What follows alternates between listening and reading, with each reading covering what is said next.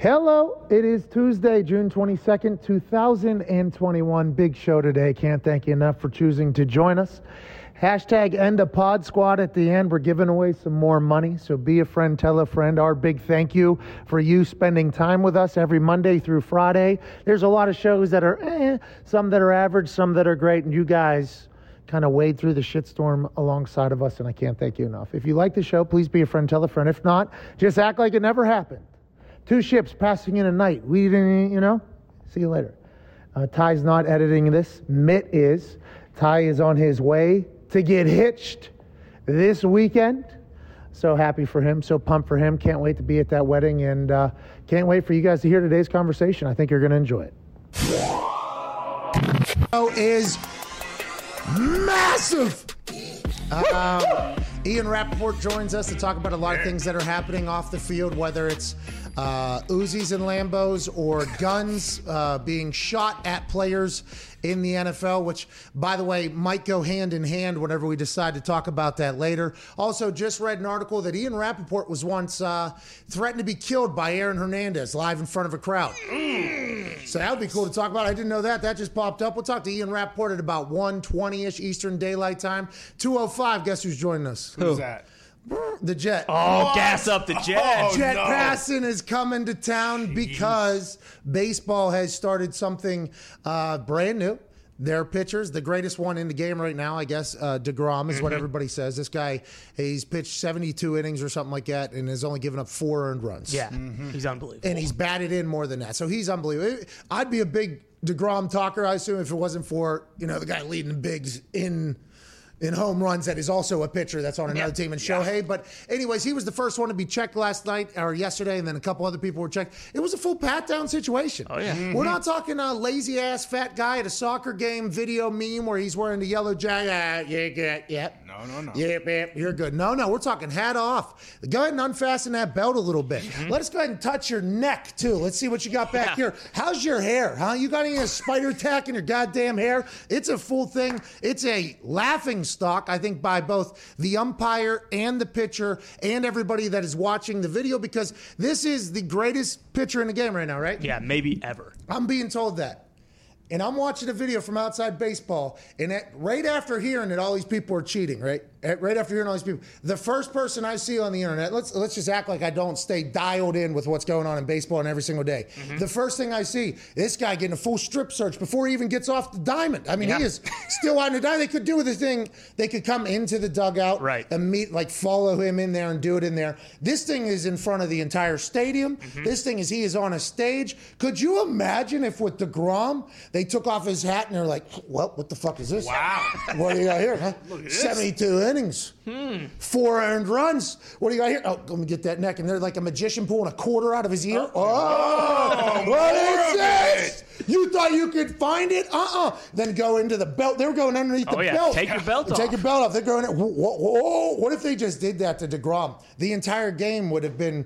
I mean, he would have been run off the tracks because this is their best guy. And in a rule that has been around for a long time. And by the way, he did not, and they say he does not, and he doesn't have to. Everybody else is actually trying to catch up to him by using all this shit. But this shit has been used since the beginning of time. Now they're doing this whole stop and frisk like situation to baseball pitchers. I mean, it is a hilarious scene over there. And once again, the things that happen outside of baseball, much better than the sport themselves. Mm-hmm. At Ty Schmidt, massive baseball fan. How do you feel about this? And what are you going to ask Jet about it? Well, we were talking uh, earlier before the show started. I want to know, like, it, is this every single game? Like we, we were saying, you said, hey, now that he they checked him, he was good. I mean, you saw like his stuff is incredible. It just is. He's very, very fucking good. Like, so is he good to go now? Does he have to do this again, or is this going to be every single Is it start? a random check? Yeah, exactly. So I mean, shit. You want you want to talk about? You know, I mean, the games are too too long, too slow as it is. Like shit like this. If they're doing it multiple times a game, a couple you know different innings, like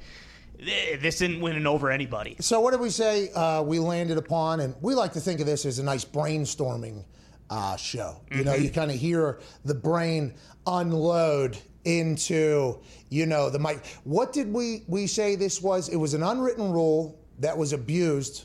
Okay, which is when unwritten rules get exposed. Then that leads to restriction, which is normally an overreaction. Right. And then it kind of writes itself, mm-hmm. right? For instance, it happened with the footballs, kicking footballs in the NFL. It was an unwritten rule. Balls get beat up. Then all of a sudden, one of those balls, abuse of those balls, it became too fat. It accidentally got in the hands of Brett Favre.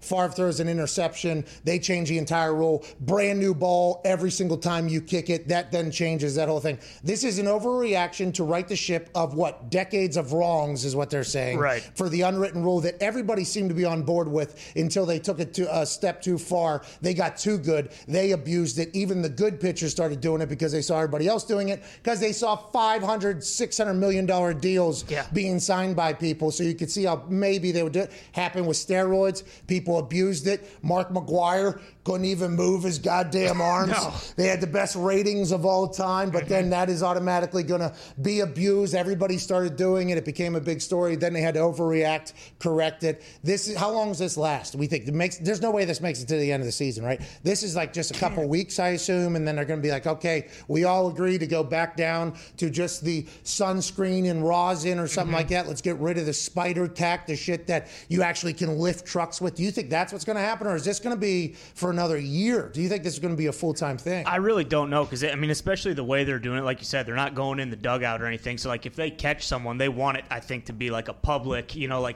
this guy's cheating. But I think the the biggest issue too that a lot of these like star pitchers are saying is like the guys who are making these rules they never played baseball like they don't they, they don't throw as hard as we do like they have no idea what this stuff does. I mean, it's been passed down from generation to generation. It's it is a part of the game. So I, I don't know like the the way they the MLB has dealt with it. It makes it seem like they are trying to like this is going to be a thing, but I don't know if it'll last because these guys are fucking pissed. All right, so we'll talk to Jed about that in hour three. And I did not expect to get into that deep of a conversation there, but my brain was just going because I saw DeGrom's face. And then I immediately thought, and just like we said about the brainstorming thing, what if he fails there? And that is the shot. That was live, by the Oh, way. yeah. That was that was seen by everybody as soon as it happened because it is the guy, by Mm-hmm. the way. chuckling. That is the he laughs in the ump's face or hey, gotta do gotta do it. You know, what if he just what if that hat he wears is sitting in the whole top of that thing? There's like a a, a, a false bottom, like he's goddamn Johnny Depp. There's a false bottom on that hat, and underneath there, there's a full thing that.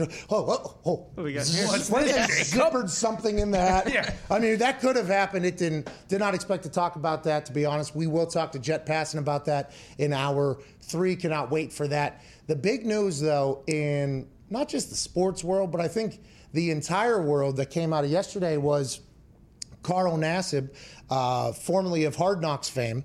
Okay, and we'll talk about that. We, listen, this Carl Nassib guy, we ain't never taken his fucking financial advice. No, Can't definitely not. Okay, we seen it on HBO. He's living in a, in a world that would be very cool financially with what he was talking about. But I did like the fact that this guy seemed to be incredible in the room. He was well liked by people. He was uh, he was willing to get up there and speak. Did not know him, never played with him, but I had a lot of respect for somebody that can stand in front of uh, football locker room, uh, defensive line room, whatever it is, and do his whole thing and just have that confidence. So I was always impressed with him as a human, not his financial knowledge, Sure. Mm. but on Hard Knocks, seeing somebody speak. Anytime you see somebody speak and it's well received in a team, that guy has a lot of respect amongst his peers. Like it is not easy to speak in in a football locker room, anything like that. So although he was very wrong when I saw that, that's all my first judgment was. Now, after yesterday, I get a chance to really see a guy who is going to be an inspiration. I think for legitimately millions of people, and I think it's very difficult for some people uh, to really wrap their minds around why it's such a big deal, right? Because I think some people either have a lot of hate in their heart and they don't want to hear it. They get the fuck out of here. I got my. I don't want to do that. Like, listen, I don't care. Do your thing. Uh, I don't. I don't give a fuck. But then there's some people I think who live in a world in their head where they think that everything is already at the point where it should be, where everything is already cool. Where uh, the immediate reaction was, why should why should I care about what he does behind closed doors? Like, yeah, do it, man. I'm happy for you. It's like cool that you feel that way, mm-hmm. okay? But I don't think they, the people, Carl, and the community that is not very well represented in sports, I don't think yet, hopefully it will be at some point, I don't think they feel as if we're at a point where it's just like, oh yeah, this is cool. Everybody's like that. Now, I do like the fact that I'm not certain. I am around a lot of people on a regular basis who don't have friends that are gay and are very, you know, I don't want to say knowledgeable about the gay community. I think we're all learning as we go, and I think it is slowly coming. But I think this is a massive ordeal, especially in sports. I've had four to five teammates uh, that I play with who came out after they ended up playing. I don't think there's a lot of guys who would ever be comfortable in a locker room saying who they were if this was the case. Although, and I said this when Michael Sam got drafted, I was asked by the Colts to speak on this, by the way. Mm-hmm. Never asked to talk to the press any other time uh, that happened. It was obviously a big to do because there was maybe one or two guys out of the over thousand guys in the NFL who came out and said something, and I think they they said it from a place of ignorance, obviously, probably had never experienced or had a friend that was representing the gay community who had been in their lives, who had told them about potential things that have happened to them, said to them, and everything like that. But those two to three things that got said in a negative light about Michael Sam potentially coming into the locker room or a gay player that isn't Michael Sam coming into the locker room hogged the publicity, hogged the headlines. Negativity always does that. And I got a chance to be in a locker room whenever that whole thing was happening. And I felt felt like, and this might be just my pure optimism and mostly positive, like I'm, I'm, I'm I did not sense that there was ever going to be at that time with Michael Sam in the locker room that I was in. I can't talk for every other locker room, although I have learned that a lot of the cultures are about the same in every locker room. Might, some might be winning buildings, but normally the locker room pretty similar. I, as long as you came to work, as long as you uh, produced on the field, as long as you bought in in meetings, and as long as you helped us ultimately for achieve whatever our goal was, whether some people's goals were to win, some people's goals were to get rich. If you came in and helped that whole thing, the sense that I got from damn near everybody, coaches included, was like, hey, do what you got to do. Can't wait yeah. to have you or whatever. Michael Sam, obviously SEC Defensive Player of the Year. Yeah. For whatever reason, maybe his toolbox just didn't equate into the NFL where it's the adult league. And by the way, that is even more so something about the NFL. You got a lot of players of the year, not just Michael Sam in college who are all stars. They get the NFL, can't make it because the NFL is a different animal for whatever reason. And hopefully it wasn't because he was gay, is why he didn't make it. What I'm trying to say is when I was in there, it didn't feel like that was going to be the case it truly felt like everybody was like, as long as he's a great player, as long as he works hard and likes everybody and buys in, we'd love for him to be a teammate. That's what I said then. That's what I'll say now. I assume that's what everybody in the Raiders locker room is saying. Those that were in the Browns locker room with Carl, they probably say, hey, this motherfucker doesn't know finances. Yeah. Okay, but he's right. a good guy. He's a confident guy, and we're happy for him. And that was kind of showcased, I think, around the internet and around the league last night. So big congrats to Carl. Yeah, baby, Carl. He said he'd been sitting on that for a while. Mm-hmm. I, I, I, don't know. He said he also donated to the Trevor Project, which, by the way, I think we're all kind of learning about as we go here. I feel like I should have known about that a lot more. I knew that there was higher suicide rates because of self doubt, confidence, identity, everything like that, bullying. Uh, but the stat that he gave about how, you know, if somebody is a role model basically or talks to somebody that is older, it'll save like 40% chance. It was like 84, I think. Yeah, it was like super high. It's crazy. It is absolutely a 40% better chance that they won't do it. I just think uh, we're at the time now where we're learning a lot more about everything. Okay, I can open my phone, I can Google something that happened in a, at a place I was and just learn about it immediately. There, there's no more like, yeah, you have to hear stories about somebody. I feel like the LGBTQ community is one that we can continue to learn about, continue to grow, and ultimately, hopefully, just live as a society completely together, which is what a lot of people say. Uh, who cares what they do behind closed door? Let's hope that we get to a point where everybody views it that way because that's legit. I know a lot of straight people that do fucking weird shit behind closed doors. Yeah. Okay. I, I, I, find myself in those conversations with them. I'm like, what? Why are you telling me that? Like, is there a lot of people that do what you're doing right now? Uh, so you, you like peeing on people? Okay. Huh. Hey, good oh. luck in there, dude. All right, good luck in there. So I understand that there are some hypocrites out there too who potentially say uh, that they are against the the gay crowd and they do shit in their lives that are uh, considered unholy or whatever the hell it is uh, considered. But I'm fucking pumped for Carl. Uh, I hope he's. I hope he's at. He obviously is at a point where he has a lot of peace, and hopefully he'll continue to play great football, and hopefully he'll lead the way for a lot more other people who are potentially not as comfortable as he is at this moment. uh, to kind of be comfortable with themselves and move along. Well, and to your point too about like why it is important for all those people saying like, well, why are we hearing about this? Who cares? Like you, you throw that stat out there. It's like, okay, this actually is making like a legit, meaningful impact, and you can tell like in the video and everything like. It's not like a publicity stunt. It's not like he's trying to It get his name like out he there. wanted- no, he no, was- it it was like it was almost like a like weight off his shoulder. Like, hey, Yeah. I'm you know comfortable and like this is a legit issue, and if I can put a face on it, why not do it? So I had uh, we had in college a couple teammates. Whenever I was young, they were older, and then when I was older, a couple guys that were younger. You know, and there was. I feel like there was a couple guys that we potentially, you know, or like thought, you know, like there's a mm-hmm. chance or whatever. By the way, friends with the guy, but we never wanted to be the person to like, like I, I feel like I'm a good communicator. I feel like I am. I feel like I'm Yeah. a pretty good communicator. That that is something I think I I can showcase on a daily basis, and I have been, and to be honest, too much so. Uh, I never knew how that conversation was supposed to go when I'm hanging out with somebody, and you just kind of because that is such a personal thing, and uh, I think for those teammates of mine that I saw eventually, and I think I, I seen it on uh, Facebook, a video came out or whatever. I was like so incredibly happy for them. Like, man, that this has to be such a better life now Yeah. as, as opposed to just fake whatever you had to do in almost every situation that you thought you couldn't be yourself. Couldn't even imagine. Pump for you now getting to uh, you know be yourself without everybody ever thinking, saying, or doing anything. You're just like, yep, there. Let's go. This is how we roll. Let's keep it moving. I'm pumped for Carl, man. I'm fucking pumped. Yeah, you just hope he gets treated the same, you know? Because uh, w- when you look at the Bucks, you know, hard knocks, he was a guy in that locker room who was like shooting the shit, joking with everybody. You just hope none of that kind of changes, just because the perception might have changed. No, by the way, I think that's awesome that he is that guy. He had a C on his chest too. Yeah. Yeah. Like that's why I think it is so. That's what for.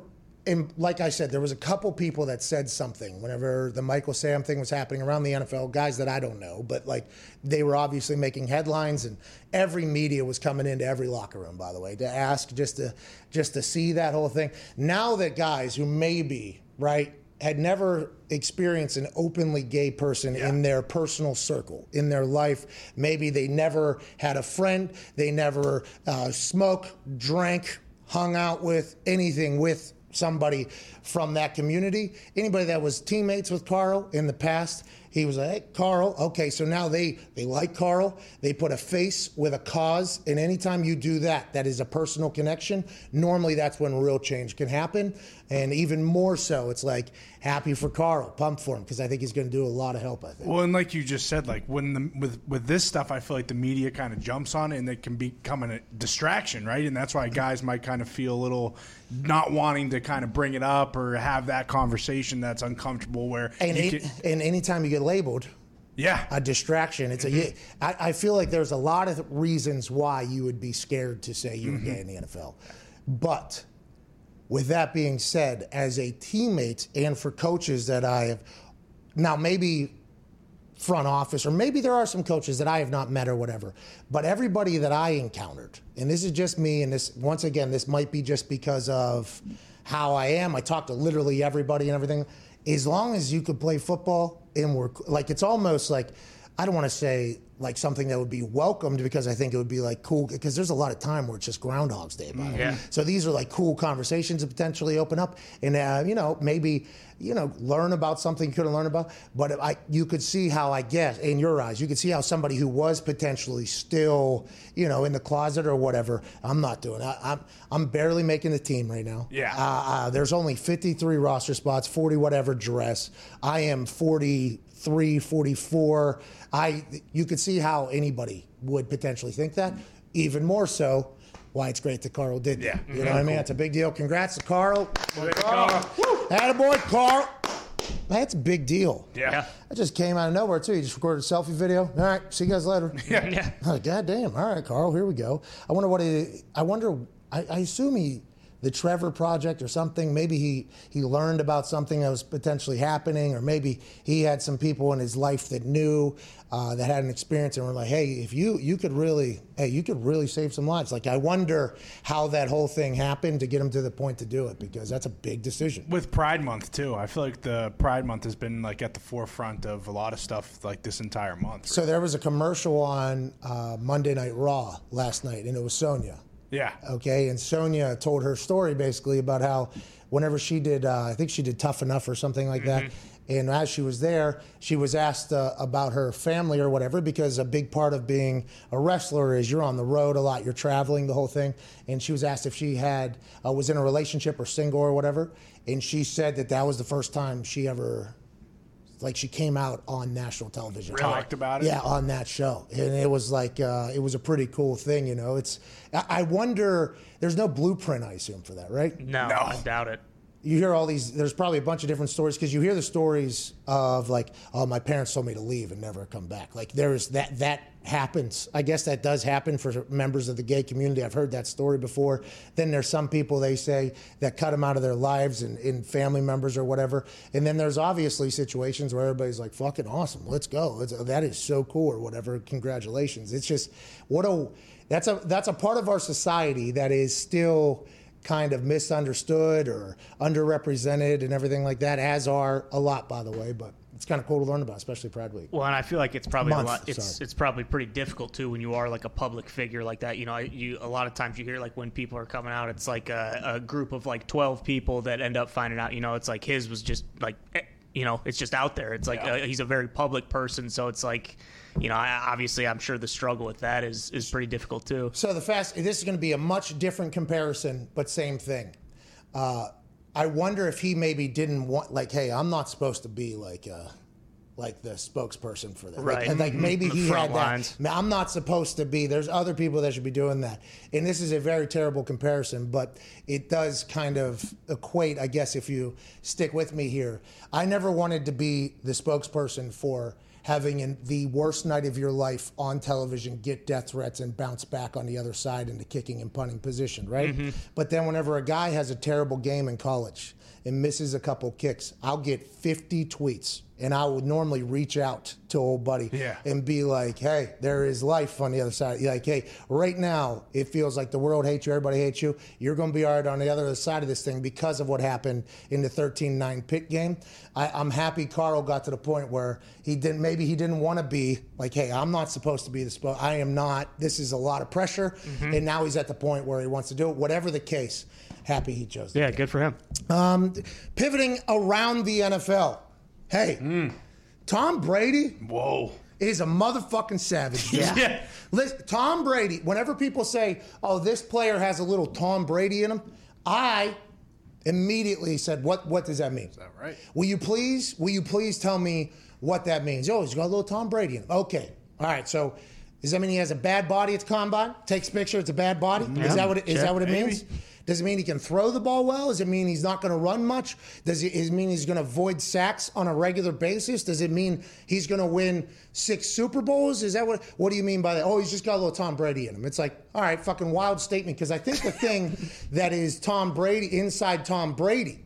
I think the Tom Brady inside Tom Brady, the Tom Brady in Tom Brady, if you will, is that he's the most competitive human on earth. Mm-hmm. Bar none. Michael Jordan, you just saw the entire last dance thing. He's sitting at dinner before the Utah Jazz thing. Coach walks by. Michael Jordan makes up a statement that that coach says to him, and he says, "That's all I needed. I'm gonna fucking go kill." It's like, okay, all right, that that's inside. If that's what Mac Jones has inside of him.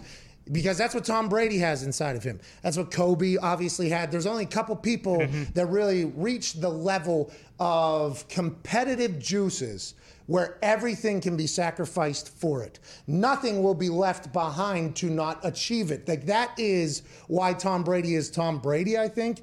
So whenever you hear people say, "Oh, he's got Tom Brady," in him, it's like, I mean, we're going to find out, I guess, in like 25 years from now Yeah. if he is still the most competitive human. Because not only is he burying putts, okay, like 25, 30 foot putts that are couple. hard breaking right to left. Now, there were three mates Two in out that. of three.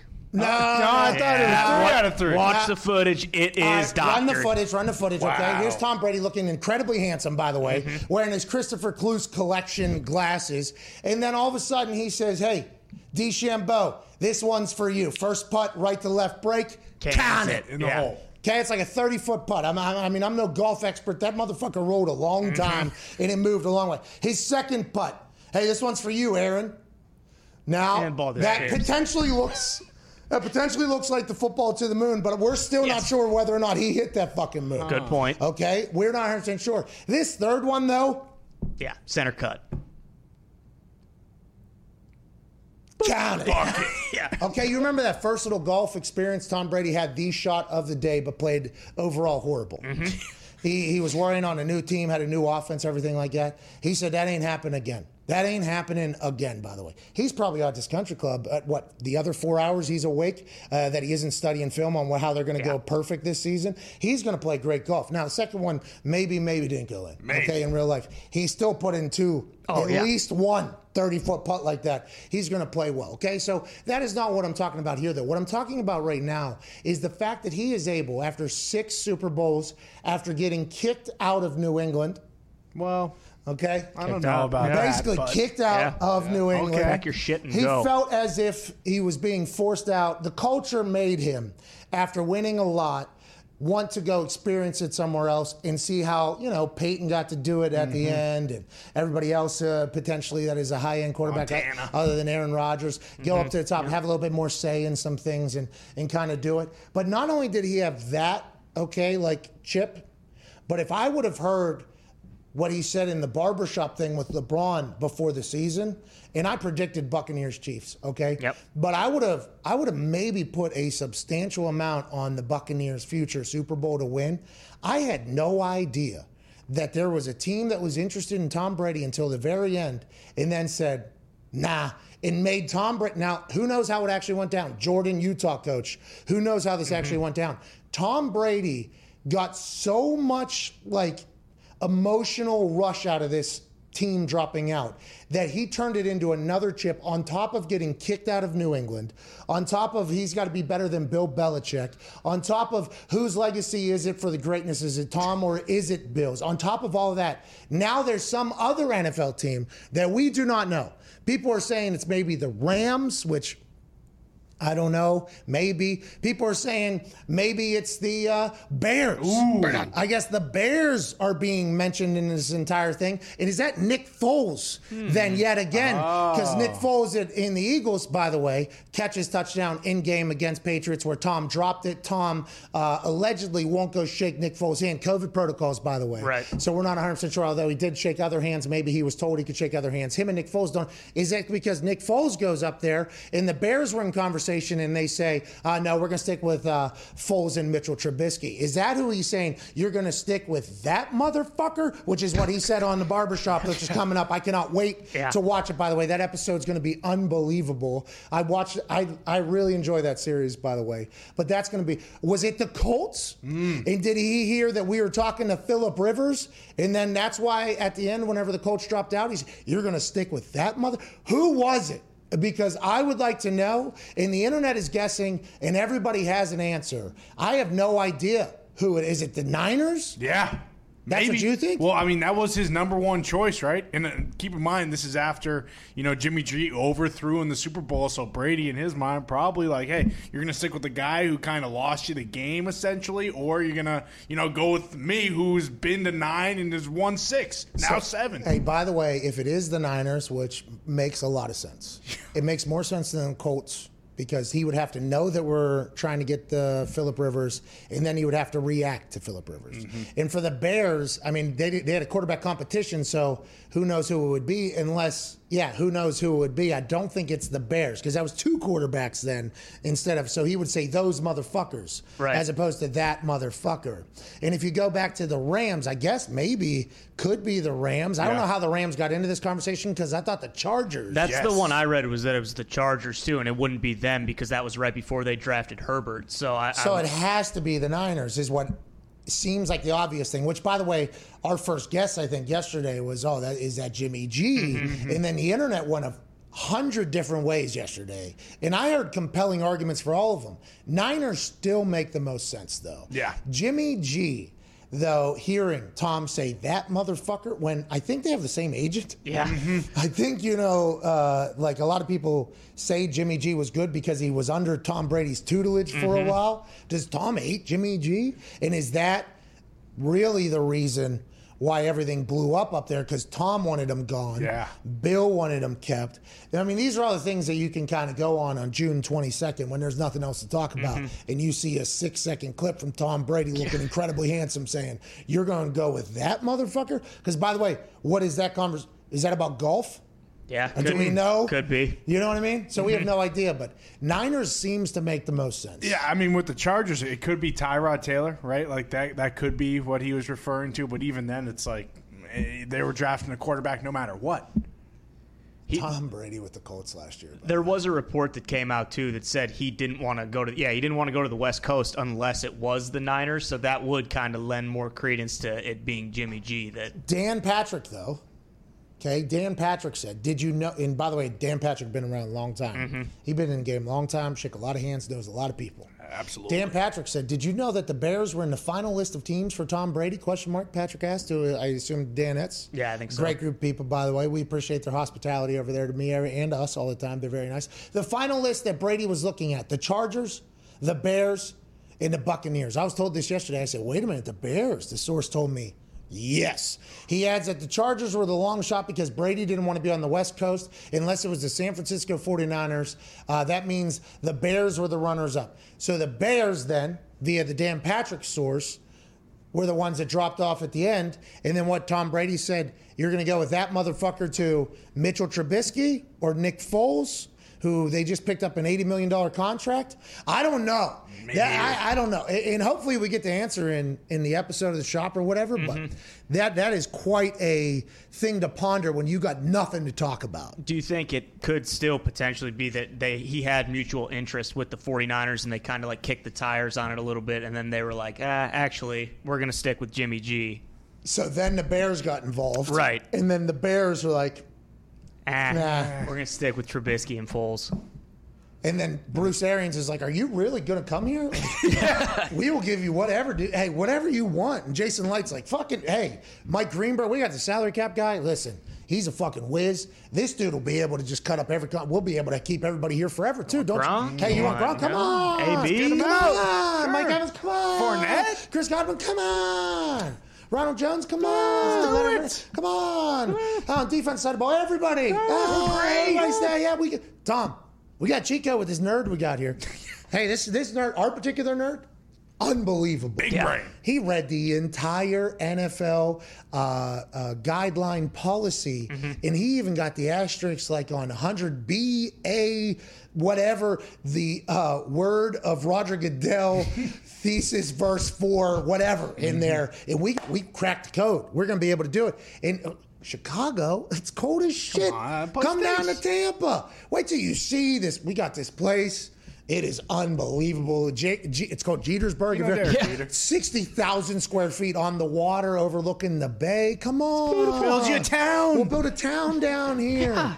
I mean, I guess it wasn't that much of a sell, huh? In, in the Tom Brady they got was fucking just furious at everybody. New England, Chicago, I assume he's San pissed. Francisco. San San Francisco is pissed off at the Chargers. Like, eh, I don't want to go back to. Well, why are you on the West Coast? You know, he's he's probably upset at them for even move, or having a team there. If Yeah. they would have stayed in San Diego, maybe whatever. I'll be there. He was pissed at everybody. Mm-hmm.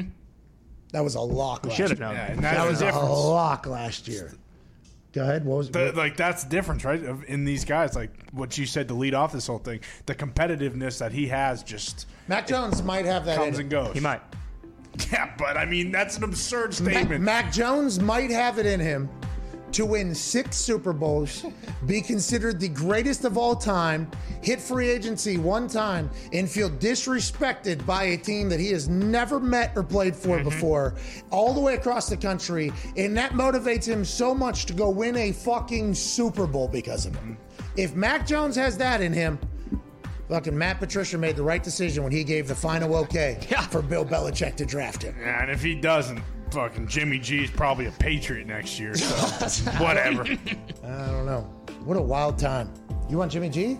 Well, I mean, Because if it's San Francisco, he's saying that motherfucker. Yeah. I mean, until until Mac Jones is either proven terrible or proven amazing. What about Cam, dude? Cam got COVID. Cam's on a one year deal though. No matter what, hey, you always got to be thinking long term. If, if Oh yeah, chess chestnut checkers. Exactly, Cam Newton's on a one year deal. No matter what, he's not a long term option. It's only Mac Jones. If it's not Mac Jones, bring back James.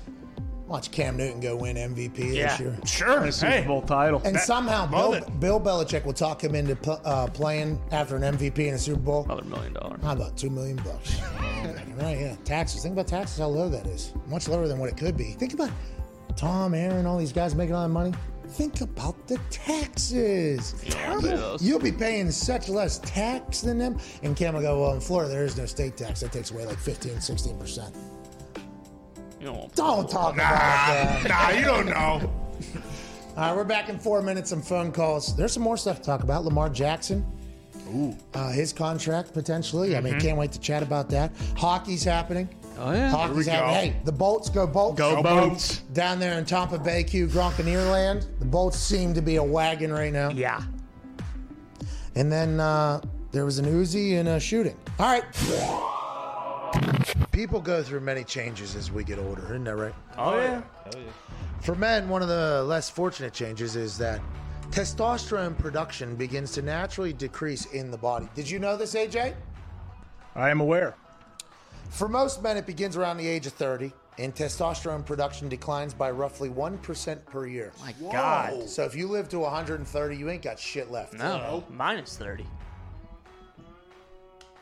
Well, if it starts around 30, this is one of those questions on a test where, you know, begins around 30, and the testosterone production declines by roughly 1% per year. So does it start at zero or does it start at 30? That's the thing. This is where they can get you. It's one of them damn word problems. This is one of those Yeah. problems where you're like, oh, wait a minute. Uh, which, can I ask a follow up? Anyways, I was good at those tests because I always viewed it as me versus the fucking teacher. That's right. Okay. I don't know what's going on, but this is me versus you. Fuck you. That's how I. That's how I view. it. That's why friends at Roman have a new supplement designed to support testosterone production. I did not know this. They formulated their own supplements with transparent and scientifically backed ingredients. You hear this, AJ? Roman's mm-hmm. testosterone supplement is for anyone who wants to support their own body's natural function. They formulated their own blend with transparent and scientifically backed ingredients. Getting started is simple. Just go to getroman.com/usa.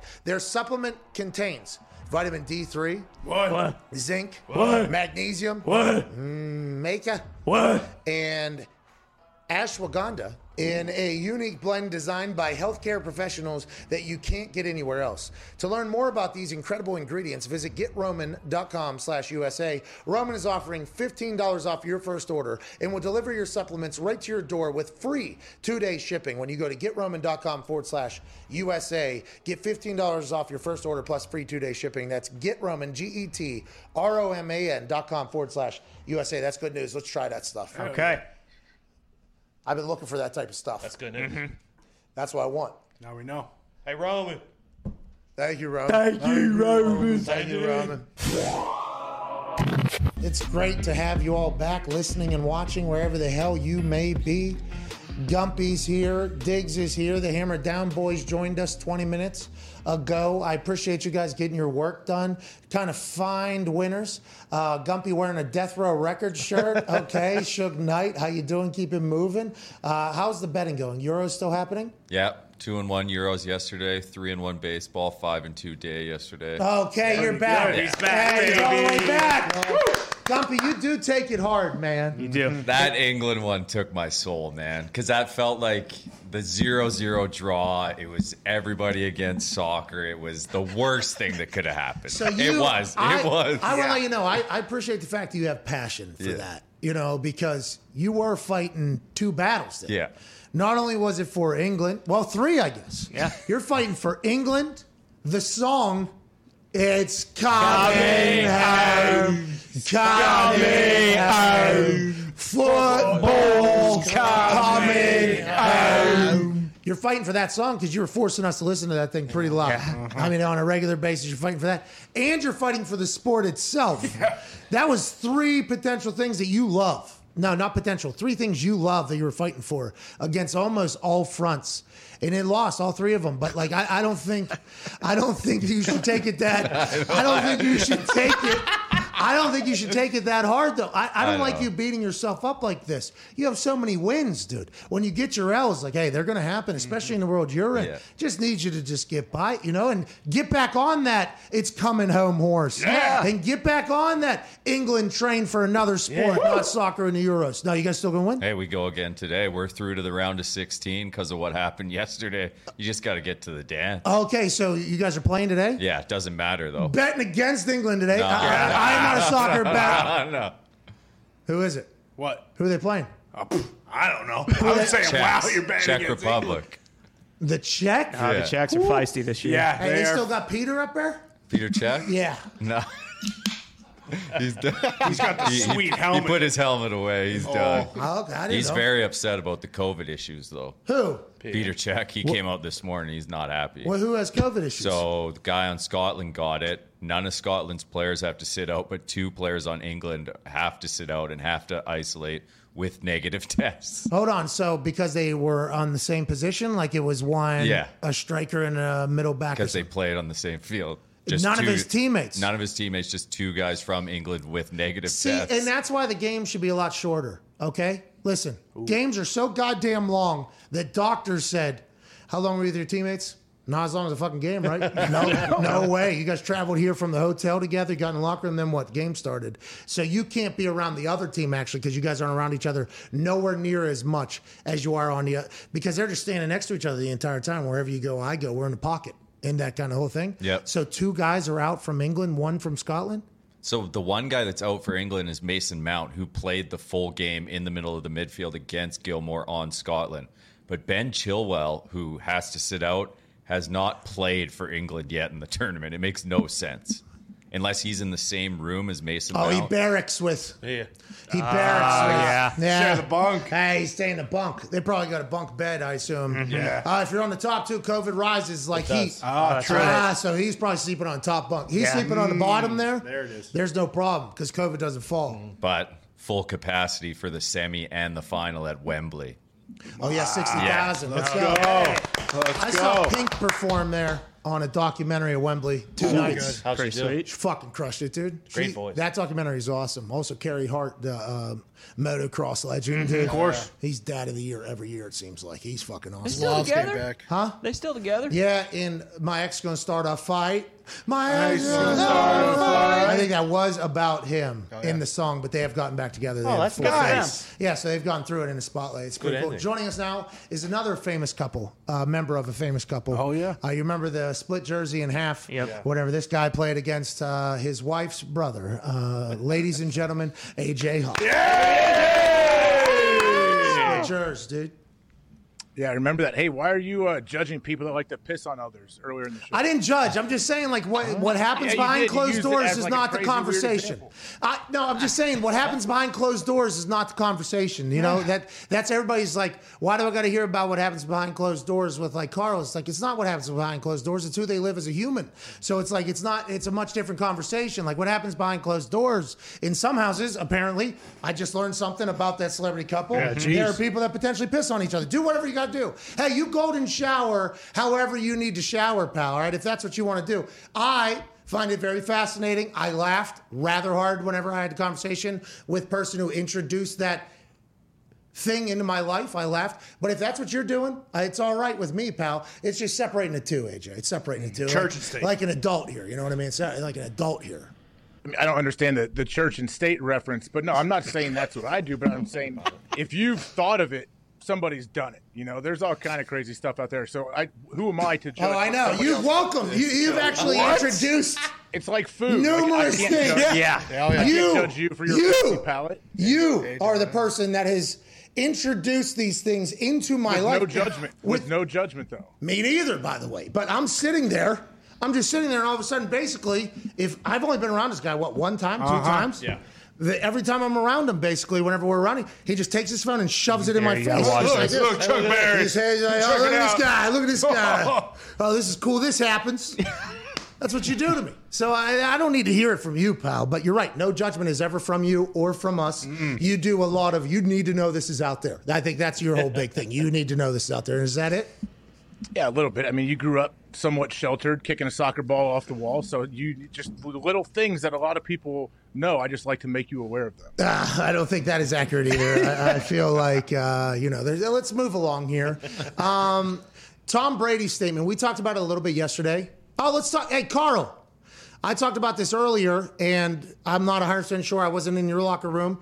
I was asked to speak for the Colts locker room when the Michael Sam draft happened uh, about what it'd be. The, the response that I got overwhelmingly from teammates and coaches was comes in, works, part of the team we can't wait to have him. That's basically the thought. It doesn't matter anything else.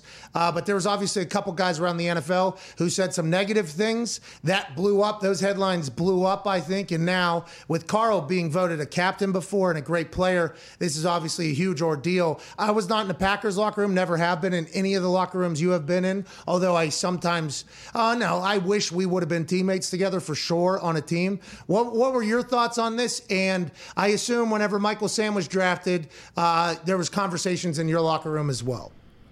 Absolutely, because you're getting asked about it a lot by the media, so you, you want to know, I guess, what what to expect. But it, like everything in football, if you can play, people don't care. If you're a good teammate and you can play and you can help the team win, trust me, players do not care anything about really what goes on outside of that facility as long as you show up and you do your work and you're a professional. So I don't think it's going to be a big deal at all. I, I know that sometimes we talk about the drama, okay? We have to talk about the drama of sport because it happens. And normally the drama happens with the super high, high, high level humans. That is not the life of everybody else necessarily on the roster that we don't get to talk about or hear about, whether it's contract holdouts or not doing anything else, not wanting to be at this. Everybody else just, everybody just wants to win. No matter what your motives are, whether it's for more money, guess what? If you win, guess what's coming? More money. If you play good football, guess what's coming? More money. If you want to win in legacy and everything like that, guess what? You just want to win. That's all you want to do. So I think that is where the potential and I think this happened during the Michael Sam draft as well, is there's maybe a couple guys that were asked questions and they maybe had never had a friend or somebody in their life uh, that was gay and they had no idea and they said something and then all of a sudden, boom, it's like the NFL locker room is closed minded and there's some people that wouldn't want to. It's like, I disagree. I actually think the football locker room is like, that's what it's for. Like, it's for Everybody, you know, like it really. Think of the diversity. Like think of you've talked about it a million times. Like you go in a locker room, it's unbelievable. You sit down and listen to every guy's story on where they've come from, what they've been through, and it's such a wide range. And they're all together trying to fight for one common thing. That's the goal of a coach, a leader. So I, I think like there's nothing too crazy really for an NFL locker room that anyone's going to be shocked at or going to be like, oh my gosh, I can't believe this. I, and then there's people that are talking like, um, well, what about in the showers? It's like, what are you even talking about? Like, showers is a is a business operation. It just so happens to be every single day.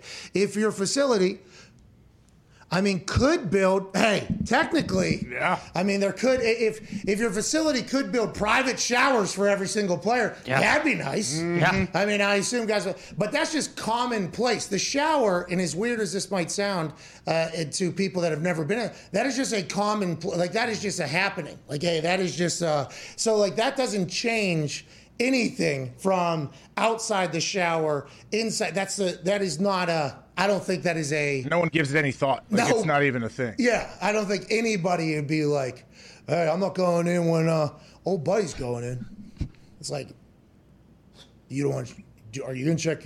Are you gonna check him out? What's gonna? What? What's gonna? What, what's going? Like, I don't. I don't think that's how the shower is. By the way, it's a place it's a place of business. This has to happen. Okay, if not, guess what? This whole place smells like shit. Mm-hmm. All right? mm-hmm. And we have a couple teammates, I assume you had as well, who didn't like the shower or whatever. And there had to be like real conversations. Like, hey, listen, you're making a whole team worse whenever you decide to do what you're doing right now. Okay, it's tough to sit by you. There's an entire shower right there. Just one, just once a week, maybe once, twice a week. Just do what you got to do. Pop get in. in. there.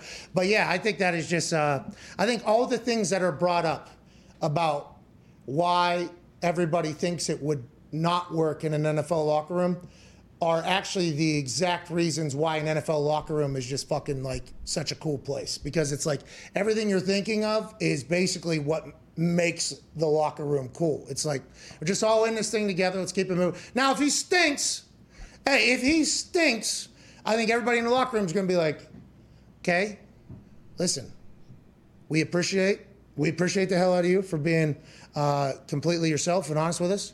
But you can't fucking play football. You stink if not you- you performing. see, and so I think there that that that could potentially happen in the future. Hopefully, there'll be more players that are comfortable, especially after Carl did his thing, and that is going to have to be something. Now, Michael Sam, I have no idea what happened there. That was obviously years ago. I didn't do that, but it's just I think it's cool. Uh, I'm excited for him, and it came out of nowhere. Uh, uh, Lamar Jackson. Okay. He posted a photo of him throwing on Instagram. All right. And a lot of people on the internet immediately go, Oh, he didn't post a video. Smart. Hmm. That's what everybody's saying. He didn't post a video because the internet is a dumb place. Mm-hmm. Okay, that's what the internet is. And you're going to find the dumb people in our society if you look around on the internet. What we have to do is just go ahead and sort through them. All right, we just got to understand that they exist. This is us acknowledging in our society that there are fucking doofuses. Okay, oh, yeah, absolutely. This is something that does happen, and they do have access to say things in public on a public forum in their in their hands and in on desks or in computers or whatever. We just have to acknowledge that there are going to be some idiots, and we just got to take that. We just got to take that mm-hmm. sometimes. For me, I get attacked a lot, all fronts. Mm-hmm. Okay, and I realize the more people that see me, there's hey, guess what? Much higher chance. More people going to hate me. More students. Like, hey, that's going to happen. Like, you, we just got to understand that there's going to be some of that and keep it moving. I want to see Lamar post him slinging that thing. I know. Because I, I think the Baltimore Ravens social media team, and I don't know how they are normally. Okay, this might have just been an anomaly, a mistake. I think they did him wrong by showcasing that one throw that they did. And I don't want that to make Lamar gun shy because guess what, Lamar? You are perfect for the internet, everything you do. Uh, so I don't want him to be bullied by the internet right now into not posting videos. AJ, I hope that's not the case, obviously. Well, I mean, we can only hope it's not the case. It's it's a pretty amazing argument you have for this fact. Just the fact that he posted a still shot, which I'm sure he got from the the, uh, the team, and he thought it looked cool with the background. Everything looks good. The ball's in there, the laces, you can see everything. Like, do you think Lamar thought about this? Like, hey, I better not post a video. No. You know, they're to critique my throwing. I mean, I hope not. But they remember There's they, no way. There's they no way. banned. Hey, they banned video being released from their practices. yeah. They banned it. I, mean, it mean, was It's fantastic. weird. It's weird, but it's all right. They probably know, like, hey, you could, you could doctor, you could take any throw or anything somebody's working on, and then it can kind of like change the narrative on one of our guys. Yeah, I mean, editing can do some things. You know, certainly. Did or if you threw 10 touchdown passes during the team period, but he threw a pick and seven on, and the guy posts that. Hey, listen, I'll go kick some balls. All right. I'll go 10 for 16 on good punts. Okay. Mm-hmm. Guess what's getting posted? 10 of those things. There ain't 16. I'm sorry, it didn't have six more slides. I wish it did. Can't post it. Editing can, you know, paint whatever picture you really want when it comes to highlights and things like that. I just know that Lamar Jackson is an edited highlight tape every fucking time he goes on the field, it seems like. Even when he goes off the field, takes a poop, comes back on the field. Yeah. It is, me- he's going to get paid a lot of money. I guess that is something that is happening currently. Mm-hmm. Connor, what did we read this morning? There's uh, something is into works. So yeah, Garafolo was reporting how you know the Ravens' number one priority is to extend Lamar Jackson, and now uh, Lamar Jackson is negotiating his contract actually on his own without him and an his mom. agent. I believe his mom and is his agent, right? I think because she was with him on draft night. Remember? And that was Yeah, uh, she was when he was coming out. His mom was his agent, right? Yeah, that was a big story. Uh, I think that his Yeah. mom was his agent. So his mom and Lamar are handling business with Baltimore, which is why. Okay, this makes a lot more sense now. I had forgot that she was his agent because when Harbaugh came out and it came out that they were negotiating a long-term contract mm-hmm. extension. It was being talked about as if it was like a done deal was happening. That's probably because this is personal and this is business with your star quarterback. So publicly, you have to. This has to be a very comfortable thing on both sides. This and, and they're saying this is the first time, obviously, at this magnitude that a deal is being worked by the player and by the personal relationship, mom or whatever. It has to be handled differently. This isn't you're not going to some suit who's getting paid and then you're you're unloading and then that suit is choosing how to deliver the information so that there can potentially be a conversation so a deal can get done because that is the goal ultimately for the agent. Now it's straight to the person. Now there's no hiding behind, oh, I didn't say that. That was that was misunderstood, miscommunicated. Now it's everything you say publicly about it is being heard and everything you say privately is being heard. And if your public statements aren't matching your private statements, you can obviously see how a quarterback and a mom could be like, hey, fuck you. This Yeah. is this is awesome. I'm very pumped that Lamar and his mom are doing this. This is good business. This is instead of uh, any potential narrative painting, which some teams do, where we offered more money than ever, blah blah blah, and they turned it down. Now we're getting a chance to see how, like, hey, this is good business here. Now this is Lamar in the Ravens. They're going to try to make the most of it. I assume Baltimore's going to try their best in clauses and shit to do stuff. If I was Lamar and his mom, and they've already negotiated millions and millions of dollars of deals. So this is not me trying to give any advice at all. I'm just saying, in my particular world, whenever I have to do this sort of thing, I tell them I, I don't want all that bullshit. Okay, I want I would like this to be a basic deal. Okay, this is this is you and me. All right, this is the basic deal. I need to see it. I don't need four thousand. pages mm-hmm. of stuff. I'm not going to read it. You know who reads it? Lawyers do so that other lawyers can stay in business. I'm not doing that, okay, in this particular deal, so it can't happen. We need this to be pretty simple. I there has to be that sort of conversation potentially happening as well for as simple as an NFL contract can go. The shit that lawyers can put on things that can just absolutely change it. I think that's the only question mark. And Lamar and his mom have already proven that they can dominate those conversations. This is just for other players that are potentially thinking about doing it themselves. Yeah, but don't you think the Ravens also have extra incentive to keep the relationship good with Lamar? Seeing what happened. to Tom Brady leaves leaves uh, New England after so long. We see what's going on with Aaron right now. It's up in the air. Like they want to make sure. I would imagine that Lamar is happy with the deal too, and it's not. It- It's a fair bargain between both of them. But when will this thing get done? Do we have any idea? Great question. Joining us now is uh, senior insider at NFL.com and NFL Network. He's the host of a show that is currently in hiatus for some time now and for the foreseeable future. Ladies and gentlemen, Ian Rapoport. What's up, dude? Sad but true. What's up, dude? How you doing? What's going on? I'm doing great, man. What's Summer is here. It's the best ever. Yeah, it is the best ever, and we got some real shit to talk about, especially uh, with Lamar Jackson. Let's get to it. I was going to ask you about your shirt because you had the Mississippi State Bulldog on last time, and that garnered some ripples on the internet. Was that a Mets shirt? Uh, Mets today, yeah. People always ask me what I what I root for, and there's really only two things. I root for the Mets, um, which is also sad but true. Yeah, they're in the league Um, right that's First my lifelong, you know, Something. whatever. Yeah, and wrong. then I root for Mississippi State because that is my wife's alma mater. Uh, and I, besides the fact that I like a lot of the people there and I truly like them, I also want to stay married. Um, so it is a personal and a business decision. Okay, respect and smart. The Mets will be the Pirates without DeGrom, but let's move on. Um, Lamar Jackson negotiating his own deal alongside. I couldn't hear you. The thing's dead. So whatever you said there, good. it was good. I wish I could have laughed. But um, Lamar Jackson, and it's a professional show. Ian, fucking get it together, dude. All right. Uh, Lamar and his mom negotiating this deal with Baltimore. This is a big time contract. It's going to be hundred, at least a hundred and some million dollars. The conversation revolves around. There's been very public, you know, statements, knowledge. It feels like from the Ravens side that a deal is going to get done. It's going to be big, and I wondered why. And I'd forgot that Lamar and his mom were their business team. Over.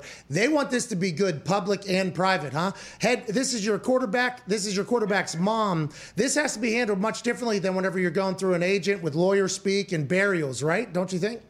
Yeah, I mean, I feel like that's a good read on it because it's not, you know, like if if you're you're heading into a contract negotiation with your starting quarterback, powered agent, you know, like Josh Allen's doing it with, some of the guys from CAA, for instance, for Dacos with Todd France. I mean, you know, agents a lot of times, uh, agents a lot of times sort of act as the buffer for teams to players. So if you're really pissed off about some counter offer, you scream at the agent, talk about why you're going to put him out of business or whatever you want to say, and then the player generally has no idea, and the relationship is good. It is a little different with Lamar Jackson because it is his mom sort of acting as his business partner, business manager, which of course everybody went bananas about during the pre-draft process, and he still went in the first round and uh, somehow was able to negotiate still his rookie deal. Not a ton of negotiation, but you know, Millions still of they, they got it done. Yeah, millions. Yeah, of dollars. millions of dollars. I mean, the money was set, but still, like, you got to make sure it's right. Um, I, you know, Lamar's seeing the same sort of eyebrows raised from the agent community and from players as well because his mother is doing it. Um, it is a lot of pressure. It is unbelievably difficult. The stakes are incredibly high because if you lock yourself into a bad deal, you could be costing yourself tens of millions of dollars. It has happened. Um, it has happened, and you know we'll see. We'll see which way it goes. I mean, it is going to be big, and the Ravens do very good deals often for the Ravens. So this is probably the one that is most fascinating of all the deals for me. What do you think Lamar's contract looks like compared to, say, what Josh Allen's contract's going to be? I mean, I think some of it depends on when it's actually done because usually the guy who goes first, um, you know, gets jumped by the next guy. And, you know, I would imagine just considering, you know, CAA wanting to have the highest paid quarterback, I would imagine they will probably, uh, I would imagine they'd probably like to see Lamar go first. Um, hey, hey, and- that- you've done that twice now, by the way. You've you've dropped uh, CAA there, so there is a behind the scenes big time competition happening amongst these uh, agencies when it comes to, like football contracts, NBA contracts, and everything like that. Oh yeah, yeah, and um, Is it like and it's a not. You know, board? CAA just happens to have Josh Allen. We did it. You know, athletes Everybody. first has Todd France, etc. Yeah, yeah. Um, but Lamar Jackson has his mom, and so that's why. Like, I think Hey, they the can get it done. I think the yeah, The Jackson agency is trying to get on the scoreboard. Right. Mm-hmm. Just say, hey, Jackson Incorporated, right, or whatever it is. like Rich Paul. But or, yeah, it Yeah. is- mm-hmm. he's the it's highest. it's difficult, and a lot of eyeballs are going to be watching because you know it's if they do a bad deal, it probably sets the quarterback mark. You know, if he gets if he ends up getting I don't know, let's say thirty six a year, right? I think everybody would be like, hmm, like okay, that's good, Hey, but Dak got 40, and he's, you know, Lamar's the MVP. I mean, so, you know, in the agent community, um, because they're doing it without an agent, everyone's watching. We've Okay, seen this all right, work out right. well. Hey, let's get to this real quick. You know? Let's get to this. Okay. So let's say they negotiate a good deal. Are you going to cover it the same way, or are the, these agents going to get pissed off at you for covering it? That Lamar's mom was able to negotiate a perfect deal, or is it is it probably going to be a little slanted towards maybe the deal could have been better? Is that is that is that? no, no, that that's actually that's not a bad question because obviously you know, like me and the people like me talk to agents a lot, um, but the numbers are going to be what the numbers are going to be. Like I've I've done, I would say, like fairly extensive reporting on a couple of the other big time contracts that Mm-hmm. were done by people without agents. Laremy Tunsil got a massive deal, Yes. no agent. DeAndre Hopkins, massive deal, no agent. Covered him the same way. Uh, sometimes people from the agent world are very upset about that, but the numbers are what they are, um, and they all get their time anyway. So I will probably cover it the same. Zito just looked up. Um, Felicia Jones is her name. If I'm one of these agencies, I'm I'm trying to buy her agency. Isn't that what all the agencies do, anyways? They just buy up smaller agencies and become these bigger agencies. I'd be buying up Felicia Jones' agency at least before this deal is done and being like, "Hey, listen, remember, we also got some uh, potential blackmail in this that you might not have. Okay, we can potentially, we can maybe do this type of thing as well. That's because." I didn't even think about this. Sets the like Josh Allen. He hasn't really talked. He, he's just said it's going to get done. People get it done. It'll get done. I'm focused on this. And I don't think the Bills have come out and said that's going to get done soon. This one, Garafolo reported and said that it's going to be done before training camp potentially. So I wonder if Josh Allen's camp is legitimately CAA camp is like, okay, let's let Lamar go first here, and then we'll go. And that, hey, he won an MVP. Buffalo Bills have had, you know, back-to-back playoff runs. They look like they're in a good spot. That money potentially going to be near each other. I, I think that's that's probably Yeah. a good move. But whatever Lamar's is, it is going to set the. ta- what if he goes fully guaranteed like Kirk Cousins goes? That was something that you know didn't really affect the overall market at all, right? Uh, it was precedent setting, but because it was an actual free agent quarterback, and that you know, free agent quarterbacks rarely happen like where you're real legitimate starting quarterback. Um, no, obviously, no offense to Fitz and Andy Dalton. I'm just saying it was a little different when Kirk Cousins was out there.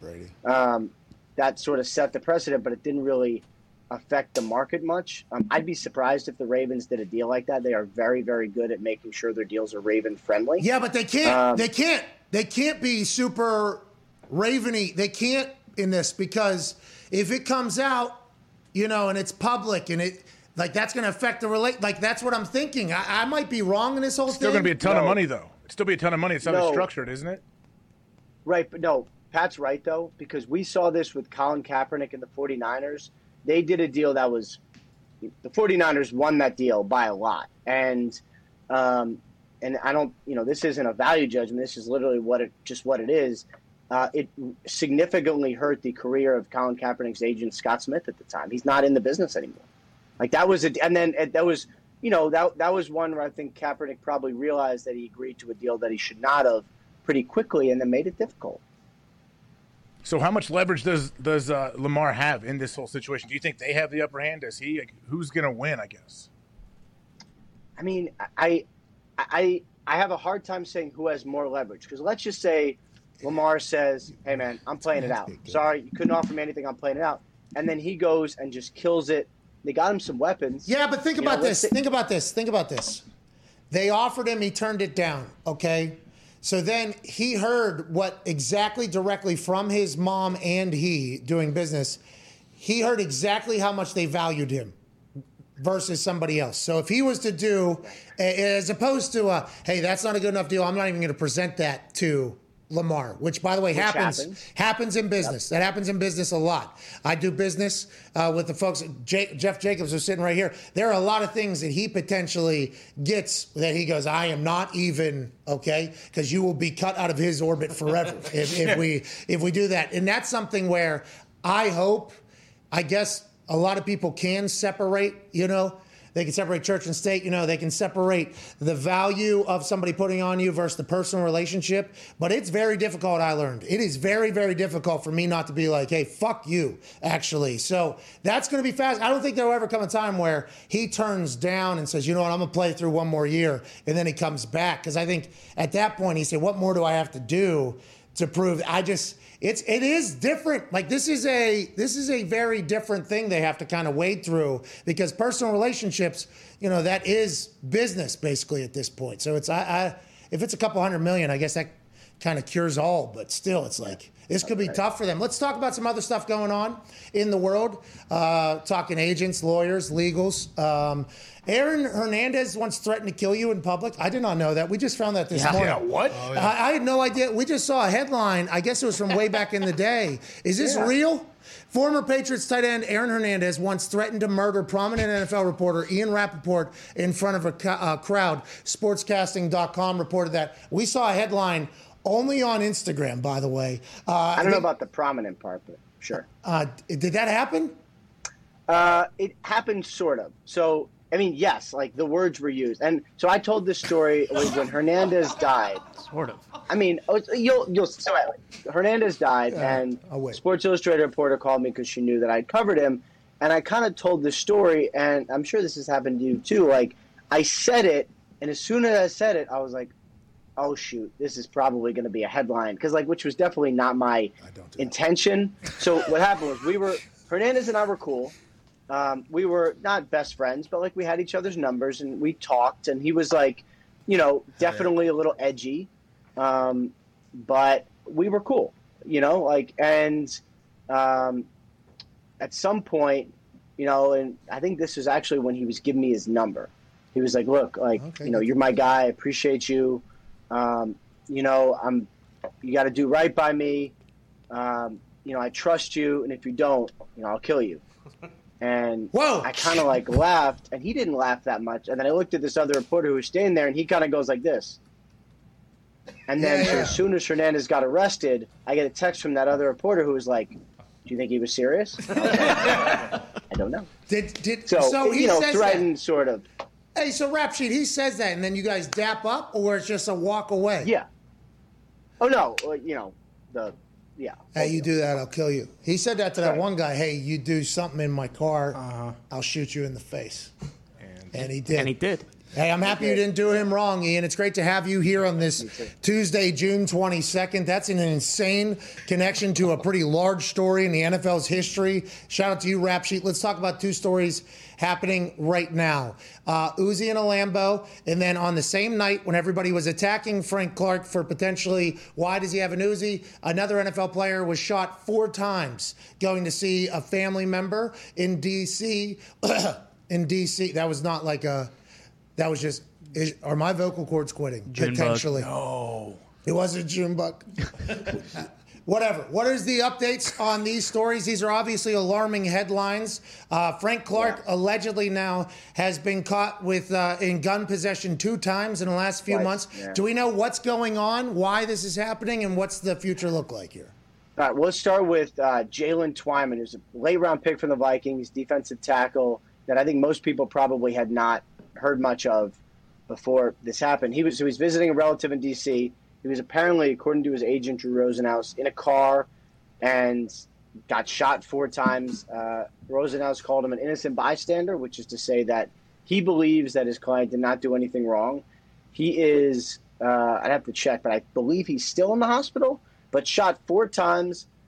Nothing serious, which I guess is sort of easy for me to say, but nothing serious or life threatening, no broken bones, no ligaments, nothing that will prevent him from playing football, but obviously, like, you know, extremely, extremely scary. And, um, you know, the Vikings were aware of this whole thing. They put out a statement, but um, this is, I would say, extremely scary. Yes. Uh, but hopefully he is going to be okay. Okay, and then the fr- also scary situation: Frank Clark, Uzi, and the Lambo. Why is Yeah. that? Is somebody coming after I, him?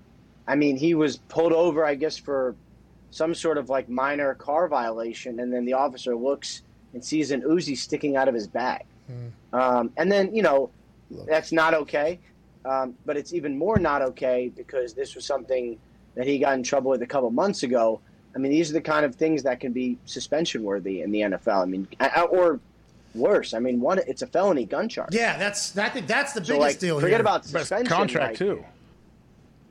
And right and lose guaranteed money and maybe go to jail. Like this is you know and, and these are the kinds of things that i mean there was a time in the nfl when seemed players got arrested a lot before the nfl really really kind of stepped up their support system of, of all the and you know we haven't seen a lot of this now but this is two gun charges for an extremely high profile very good player over the span of three months. Like something is obviously wrong. Um, and I don't I don't know what's going to happen, um, but that is it for one of the best teams in the NFL, a extremely important legal situation. As one NFL player who has been arrested, okay, I'd like to say let's not judge until we hear the whole story here. But that seems like that could potentially be difficult, uh, both not only in court but also behind the scenes. I, anytime somebody feels like they have to drive around with an Uzi, I just got a lot more questions. I'm like, what? what who? Who is 100%. who is potentially looking for him? And that's I'm worried about old Frank Clark. Go ahead, Diggs. Uh, Ian, there's a lot of pretty notable veteran names still left as free agents. Do you think do they get signed during training camp, pre-training camp, after training camp to see how players develop and injuries and stuff like that? Is there a majority of when these guys will get signed? Yeah, it's a bad time to be a free agent. Um, and you're right, like the names we got. I mean, just kind of off the top of my head, you know, we got uh, we got KJ Wright, we got Richard Sherman. Um, let's see who else. I got my little list here. We got Todd Gurley, you got Melvin Ingram. Um, I got a big list over there of these guys. Um, I think probably a couple will sign before camp. But if you're a veteran and you've waited five months or four months to sign because you want five million dollars instead of, you know, the minimum plus a signing bonus, you might as well wait till someone gets injured. Like we're going to see, there's going to be some like key linebacker injury, unfortunately, or something like that on, you know, August 4th, and KJ Wright will be like, I'm glad that I waited. So I think, you know, you might see one or two of these guys sign before camp, but my better guess is you'll see some of these guys wait until they absolutely have to sign. Like if you're Richard Sherman, you've been through 10 training camps, you already didn't get the money you wanted originally, like you should just wait and like maybe the money comes up because somebody has to have you. Ty. Rap sheet. Uh, a clip from the shop came out uh, with Brady saying, you know, you're sticking with that motherfucker, talking about some quarterback. And then Dan Patrick reported this morning that the Bears were one of the finalists. We were trying to figure out if it, if he was talking about Nick Foles, if he was talking about Jimmy G with the 49ers. Have you heard anything on, on who Brady might be talking about in that clip and if the Bears were really that close to getting him? I don't think it was the Bears because my understanding of the Bears situation was they were interested in Brady and he kind of didn't want to play in the cold and just wasn't like I don't think the Bears were one of his like really down to it finalists and they definitely didn't stick with Trubisky over Brady. They wanted Brady and he ended up signing in Tampa. So I don't think it's the Bears. I I don't know. Um, I don't know the answer. I think it's amazing that Bra- that show is really good. Obviously, my second favorite sort of internet screen based show, um, besides this one, obviously. No, no, this show's they- not better than the shop, but I appreciate you lying like Is that. it not? No, oh, now Oh, we have to take into question everything you say after that statement. But go ahead. I'm sorry. Go ahead and finish that. I I have not watched a ton of but that that show, but I will probably watch it this time. What? How the hell do you know? Out of his ass. What? what do you just see the clips? Is that how you say you watch it? You Yeah, I see the clips. Okay, yeah, you sound like me too. Yeah, yeah, I do a lot of that. But I actually watch that show because you're getting super high level people talking with other high level people. They're comfortable. It's normally great. And the, the Tom Brady Howard Stern interview was unbelievable. And, and I hope this time it is also great. Do you think, though, that was about another team? In, in, you, you're thinking it's Yeah. the Niners as well, it sounds like. I I, I kind of don't think it's the Niners. I mean, the language he used, sticking with him, makes me kind of think that it was someone who had already been a starting quarterback for that team. So maybe that's Jimmy. My immediate thought was the Colts Oh, because they basically chose Rivers, and even though like you know they weren't sticking with him, they had just signed him, but like Rivers was clearly on the downside, All right. and Guy can still throw the also. Brady likes Jimmy G, so I I would be a little surprised. I'm, I'm you know who knows, but I you, you could say this kind of thing about your friends, but I'd be a little surprised if it was someone he really likes like Jimmy G. What? Okay, so what you just said there, maybe he wasn't talking about um, Phil Rivers, but he would have had to been introduced to the Colts' interest to Phil Rivers at some point, and then he would have had to say, "I'm interested," and then Chris would have said, oh, "Okay, let's have a conversation, let's talk," and then at some point, if this was, if if what you're saying is right, Right. if what you're saying is right, let's talk, let's talk, and then all of a sudden, Chris goes, "You know what? Hey, that was a good time." Well, we're going to go a different direction, and then he. Uh, he Well, I think a lot of people knew. I mean, didn't we all know at that point that Rivers was going to the Colts? Like, if I, I mean, it seems like a million years ago, but I felt like we knew that was kind of going to happen, probably like in February, right? just like Carson. You must have known. Yep.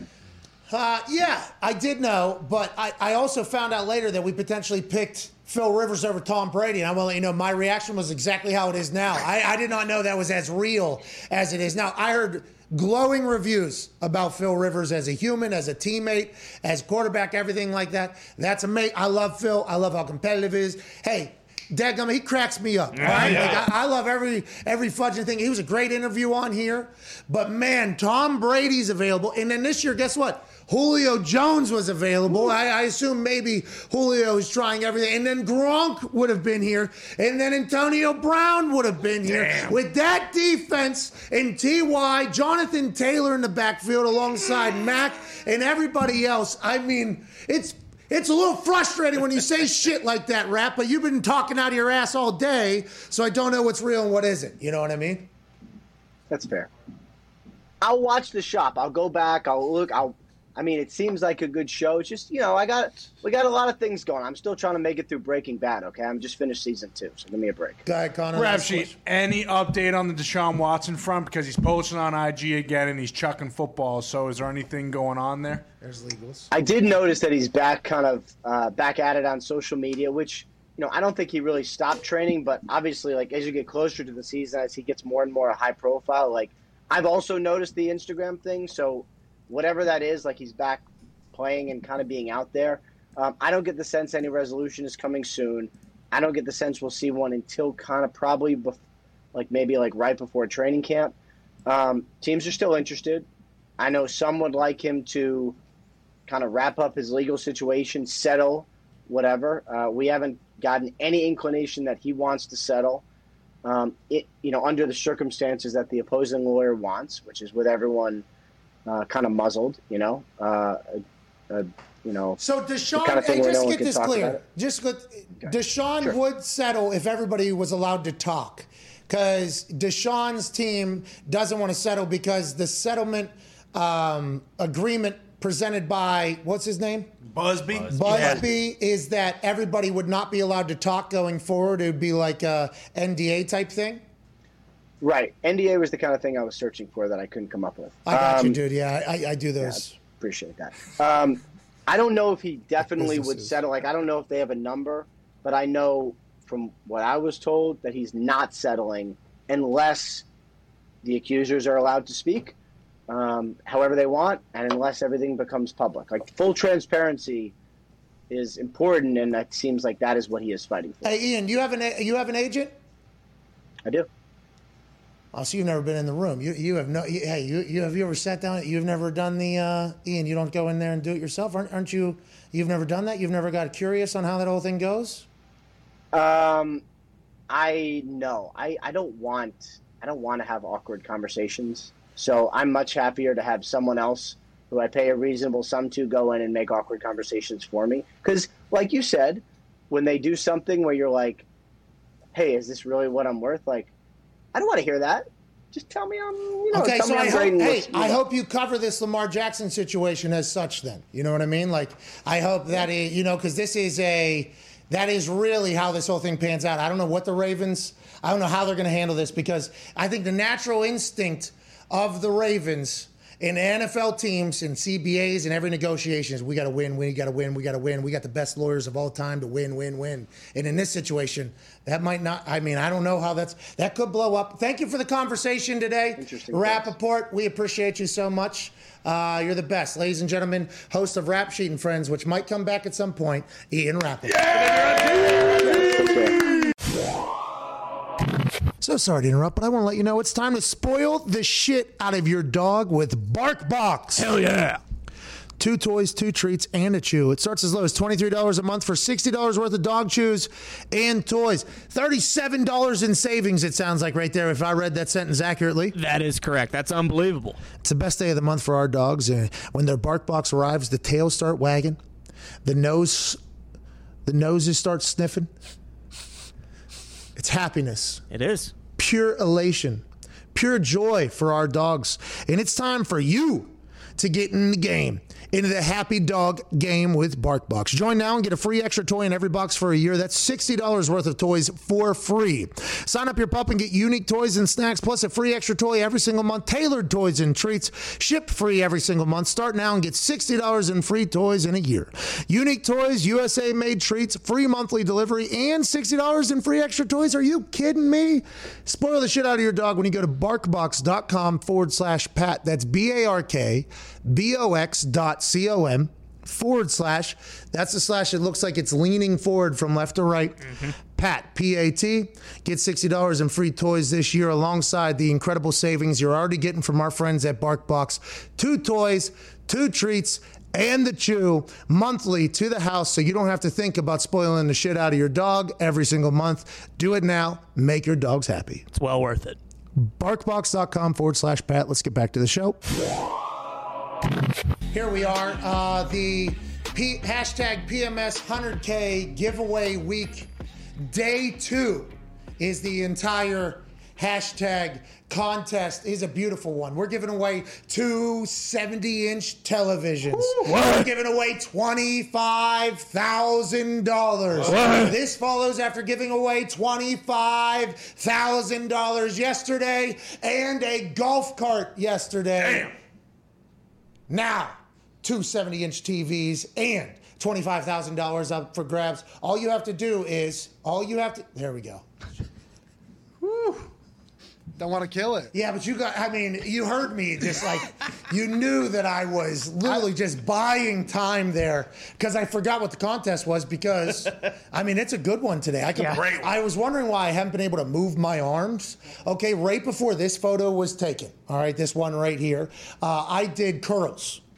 30 pound dumbbells, they're little mm-hmm. machine ones, alternating. And by the way, we're talking one, two, three, four, five, six, seven, eight, nine, ten. That is how we're counting, okay? How many curls do you think I did in one run, by the way? Wow. Right before I took this photo, if you get it right, you could potentially win $25,000 or one of two 70 inch TVs that we'll be giving away. All you have to do is get it in before somebody else. Okay. first person to get the right answer in, 25 grand. Then the next two, obviously, the televisions. Congrats to whoever it is. I appreciate you. AJ, what's your guess, pal? Uh, 14, seven each arm. Okay. Okay. I'm going. I'm judging off of like percentage of your max. I would imagine if you're 30 pounds, your max is probably what 45 pounders you could do in a curl. Oh, this guy. I mean, what is your de- look at the What photo? Don't just don't just judge. It was a me. compliment. I'm saying you were so jacked that you only had to do seven each arm to look like that. Oh, oh, good spin. Oh, oh, what a what a flip there. Never would have. Aaron Donald. You're like a young Aaron Donald. never would have expected that, you know. And and we talked to Bobby Lashley one time, and Bobby Lashley is maybe the most jacked human on the planet Earth right now. I asked him, I'm like, what do you do? And he said, oh, at this point, I just got to do just a little bit of weight. I just kind of work out everything and just kind of maintain and just move along. That's what you're saying about me? Me and Bobby Lashley don't have to lift that much to look like we have a little bit of muscle? Is that what you're saying, AJ Hawk? Well, I think Bobby Lashley may have some superior genetics over you and myself for sure. That guy is absolutely shredded. He's jacked. He is, uh, him and Drew McIntyre, okay, were staring at each other. I walked by them, you know, while they were staring. I was like, Jesus, look, at these dudes are billboards. Yeah. Their, their, their backs are bill. I have no idea how they do it. Uh, but you're not right with 14. So go ahead and enter your guess on Twitter. Use the hashtag PMS uh, 100K giveaway week day two. And that's the number two at the end. And guess how many reps alternating. Each one counts. Good luck out there. Um, I haven't been able to completely straighten my arms all day because of it. There's a little bit of a cramp. So that could be, you know, that could be a little bit of a clue. Like Yeah, maybe I did. Maybe I did go, AJ. Maybe I did go. Very impressed with myself, by the way. Very pumped up about it. Right. With the, how many times you could curl 30 pounds? Yes. I want to let you know, I haven't boxed. Okay, so it's a lot then. So people know it's good clue for us. Bingo. That's what. And I haven't boxed in a couple days either. Oh. Fresh arms. So the arm now they're dead now. By the way, my arms are dead right now. But I want I got after. it. I was pretty psyched up about it. And if I could just look, how do you just look like that all the time? There's some guys that just look like that all the time. Why? Just flex. Just flex all the time. Yeah, but how, there's people I feel like that don't have to do that. They just kind of walk around and they look like that's, Cut they, up. They got zero body fat, huh? Yeah, That's what it they is. don't eat. Everyone else can stop because I already tweeted out the winning answer. Diggs did count. He mm-hmm. did. Uh-huh. So as we as I did it live, there was six different counters. Nobody agreed on the number. so we had to watch the video back and by the way, then it became two people agreed, three people agreed after watching the video back. It was it was there was a, there was quite a speculation on what the right answer was. Well, it's tough to keep count because, as my guess, I'm pretty sure it was correct 13,873. See, now that is Right something to think about here mm-hmm. because I was getting going, I was moving, whatever. You could potentially win, get the right answer. Um, we're supposed to have Jeff Passan on with us, but there is a tech glitch, so I'm kind of Flight just been delayed. filling here. Too You know, just kind of filling. I think you guys have witnessed and heard us filling there, which is terrible fodder for conversation. Hopefully, getting to a convo that is very fascinating. Hopefully, Jeff isn't on the other line zooming with a Zobrist marriage counselor. that guy was he their is. marriage counselor as well. How terrible is that?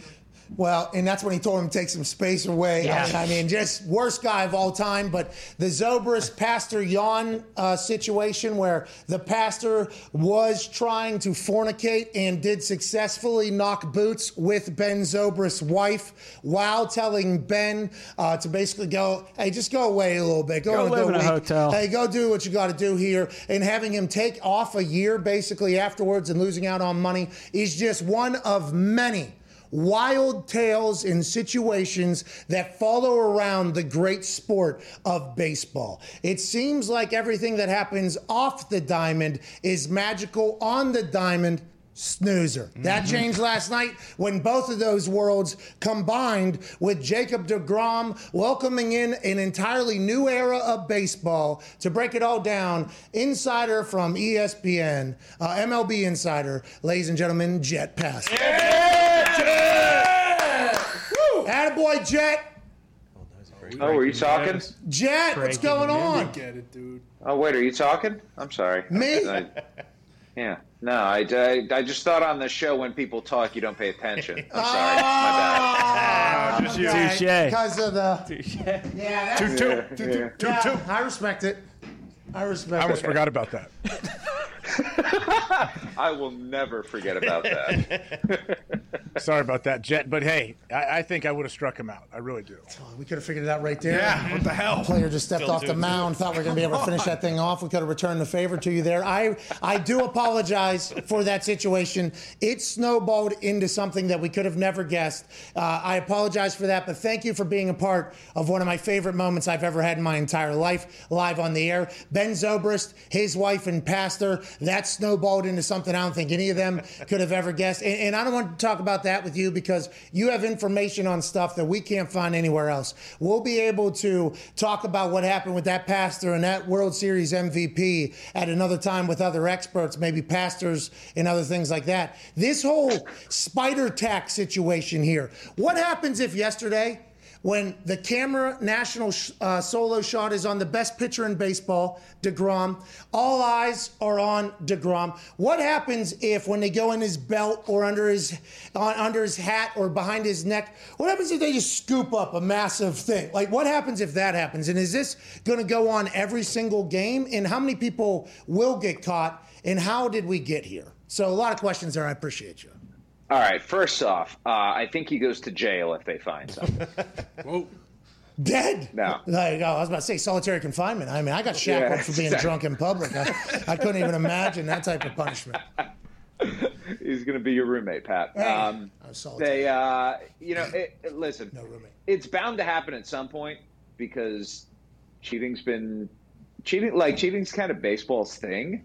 Yeah. I don't know if you've noticed, but you know the trash cans and now the spider tack. Um, it, it was interesting. I was talking with somebody last night who uh, uh, was aware of the enforcement that was going on across baseball and about how many guys had been using before they enforced the rule that had been on the books this whole time. And he said some of our worst offenders in baseball pitched last night and they didn't find anything. So there's one of two possibilities going on here. Keystering. They're keystering. Whew. Number one is that guys actually have been scared straight, and and I think that's I think that's probably the likeliest. But number two is guys are finding interesting spots to Yeah. put their spider tack now, and you know some guys got spider tack on his balls, and he's going to regret it later. Yeah. But it is it is going to happen at some point this year. Hey, Skin, listen, we got 500 million on the line. All right, and we'll get back to you later. Go ahead, AJ. Hey, Jet, so how often will they be coming out and patting these pitchers down? And can a, the opposing manager like ask for this? And are they going to? Is this going to be some gamesmanship where they're going to continue to try to mess with guys?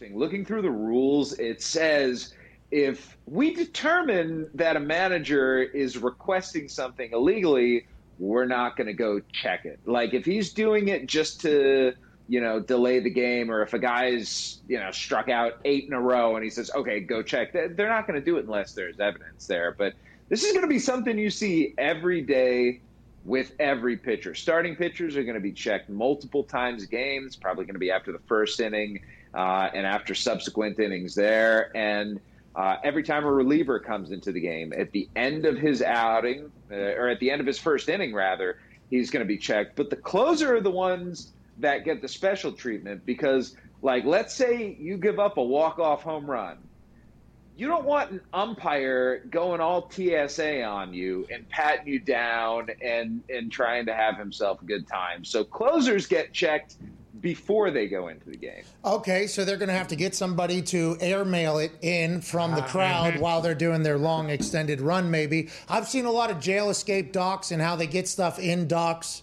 I assume if pitchers really want a couple hundred million, they'll figure it out. But that ump last night, I mean, he did a. Oh yeah. He went he went full like two hands into the crotchal area. Yeah. Like it was intense. And that's you can DeGrom. see you can see the look on DeGrom's face.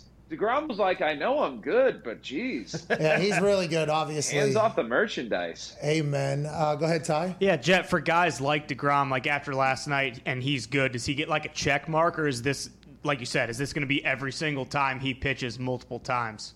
Oh yeah, it, it's going to be happening for the rest of Come the year. Come on, Jet. It's- Why does the sport have to stink? Why? Why does it have to stink to watch? The game's already too long. Don't we already think that? Isn't that kind yeah, of like? but isn't yeah, but isn't this isn't this just going to be in between innings? Like I, I don't know. Why aren't they doing this- it? Why aren't they doing it in the dugout too? Why is it out there on like first base line? Why don't they have somebody like following? For instance, when I was in the substance of abuse program after the aforementioned uh, public uh, intoxication that happened, you know, I just some.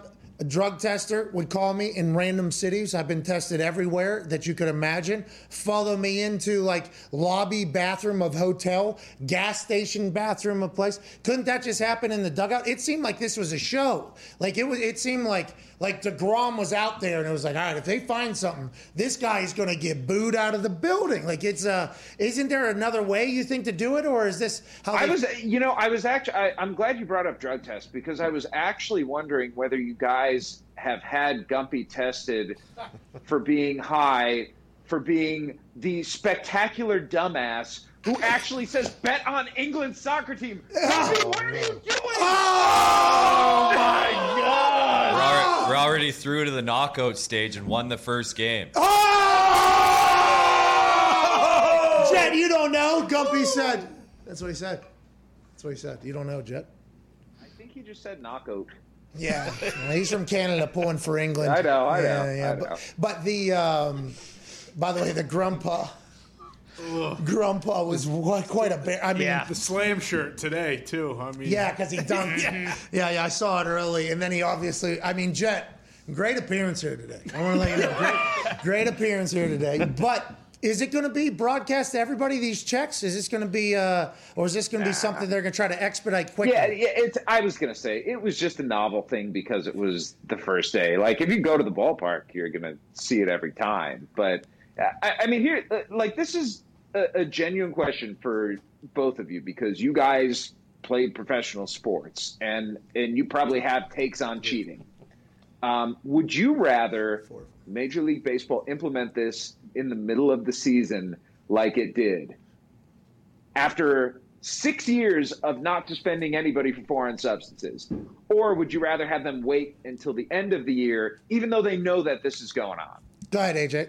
Yeah, it depends if I'm a pitcher or not. If I'm a pitcher, no. I want him to wait till the end of the year. If I'm a hitter, right, test him right now. Hey, get this And shit out of here. Yeah, get it out of here, Doug. Kick it off the tour right now. If I'm a designated hitter and I'm making all my money off of hitting a baseball and the person that I'm competing against, although I know that could affect my team as well, but our team's performance doesn't affect my paycheck as much as my performance does. If I can make this guy stink and hit ball bombs off him, let's do that right now. But for the sake of the sport, though, doesn't there have to be kind of like uh, if we didn't abuse this, if we didn't get the spider tack, like isn't that almost what Manfred, who I know called the trophy a piece of metal and has said other things, is that kind of like, hey, we have to do this until we can learn that we can't just abuse everything that we do? And do you think this will ever make its way back into the game because it's been around for so long? Or do you think this is like the new normal? Like, hey, these baseballs are going to be completely dry uh, when you're pitching because that's like a whole heads up football type thing, isn't it? If it sounds like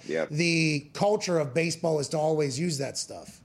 Here's what's going to happen Major League Baseball at some point in the next year, and I would assume it's going to be before the 2022 season, is going to have a substance that it approves pitchers to use. What they're trying to do right now is figure out whether they can have something that's sticky without significantly increasing the spin rate, which is what the whole problem was in the first place. You know, this all really started when pitchers started com- or when hitters rather started complaining to Major League Baseball, "Hey, this is a problem and you have to take care of it because nobody can get hits anymore." Uh, that's where this came from because for years Major League Baseball understood that this was going on and just let it go. Didn't enforce the rule because uh, players were saying at the time, pitchers especially, we need this to keep control of the ball. Well, when you give a major league player like a little bit, he's going to eat the whole damn cake. Hundred million, And- hundreds of millions of dollars are on the line. I mean, that- Of course. that's what yeah, guaranteed money forever. That is so much money. Whenever, and, and I think that's that all that goes all the way back to like A Rod, right? Whenever he was 18 years old, Yeah. he was supposed to be like the next thing, and he was in a locker room with a bunch of grown men who were mostly taking and using stuff. And uh, listen, A Rod. Alex Rodriguez is Alex Rodriguez, okay? Like I am not, I don't know enough about him. But when I learned about him basically being one of the faces of cheating, and then he came out and kind of owned it and said, like, this is the way it was. And it didn't sound like a lot of people disagreed with him, by the way. At the at the time, it didn't sound like it. It there's always in that sport, all those unwritten rules are going to all get exposed because of how much money is at stake. Is there anything else we should look out for? I mean, I, I would have never guessed people were wearing sensors on their chest that people could ring in and tell them a curveball's coming, but that was happening, I guess, right? No, you told No, don't do yeah, this! Yeah, yeah, yeah, Exoskeleton. yeah, yeah. No, no, yeah, you're right. You told us before that didn't happen. Yeah, you're right. You're right. But uh, And here's the thing: every time somebody accuses a Houston Astros player of doing that, Astros fans say, "Jeff Passan went on McAfee and said it didn't happen." I didn't say it didn't happen. What I said is I haven't found any evidence of it. Oh, whoa, whoa, whoa, whoa. Wait a minute. Wait a minute. I knew it. I knew it. Breaking. So I just want to let you know, I brought this back up because I see all those tweets as well. And remember, whenever you said that to me, I was very surprised as well because it was my understanding that they had something that went all the way from their toes to their heart. And somebody was sitting in the dugout and they had eyes on a camera that was in center field and they were hitting like, oh, curveball's coming just a little. And they, oh, all right, here we go. All right.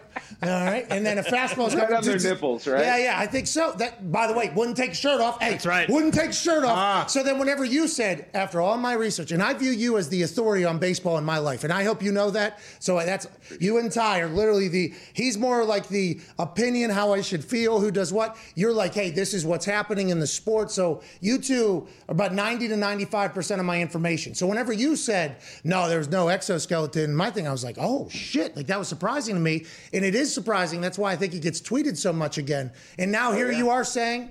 I'm not. uh, no, no, no. I'm not saying that it existed. I'm just saying I went looking for it. I spent a long okay. time looking for it and didn't find it. You couldn't find anybody to say yes. You couldn't find any like pictures or potential. You couldn't find anything in your investigation. I trust me, Pat. I spent a lot of time looking for that stupid ass buzzer, and Couldn't find They it. buried it. couldn't Just find the couldn't buzzer. find it. Diggs, go ahead. Uh, Jet, Ohtani's doing the home run derby. Tatis, uh, we're still waiting to hear about Tatis. Vlad Jr.'s not doing it. Uh, is there any? Are they? Are the players incentivized to do this at all, or is it just a publicity thing? And can we incentivize these young players, especially that we want to see do it? I think the incentive should be that Ohtani's in it. Like, eh, here, here's the thing. I think this Derby is going to be the most watched. I'm not just saying this, not being company guy because it's on ESPN. This is this is the most excited. I've been covering baseball almost 20 years now. This is the most excited I've been for a home run derby.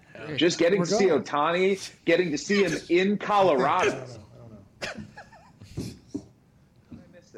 What's are, are you playing? You No. having a bat again? No, when you're talking about how awesome the home run derby is, I'm very excited about that because weeks ago we decided, kind of like we floated out, we're going to go, and as we got closer, I just assumed I would be like, no, we're not. I'm not going. Like, We mm-hmm. can't do You're it. going? It's on a Monday. We've kind of put into motion with SeatGeek that we are potentially going to be. Get the hell there, Pat McAfee. It's Monday night though, right? It's a Monday night. Aren't you on SmackDown, not Raw? Yeah, but I'm just saying that if that's Monday night and then all of a mm-hmm. sudden I'm home 2, 3 a.m., that rolls into a terrible Tuesday for me. I mean, it's just, you know, I mean, I got to think like an adult here. I got to speak into a microphone, I don't know, like 20 hours live a week.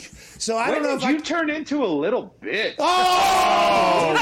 Oh, it's the first week that you're back on the road too. For Yeah, the I'm in Houston on Friday, Fort Worth on Sunday. Come on. I mean, what do you fucking like think? so hard. I'm not Bret Michaels, dude. Okay?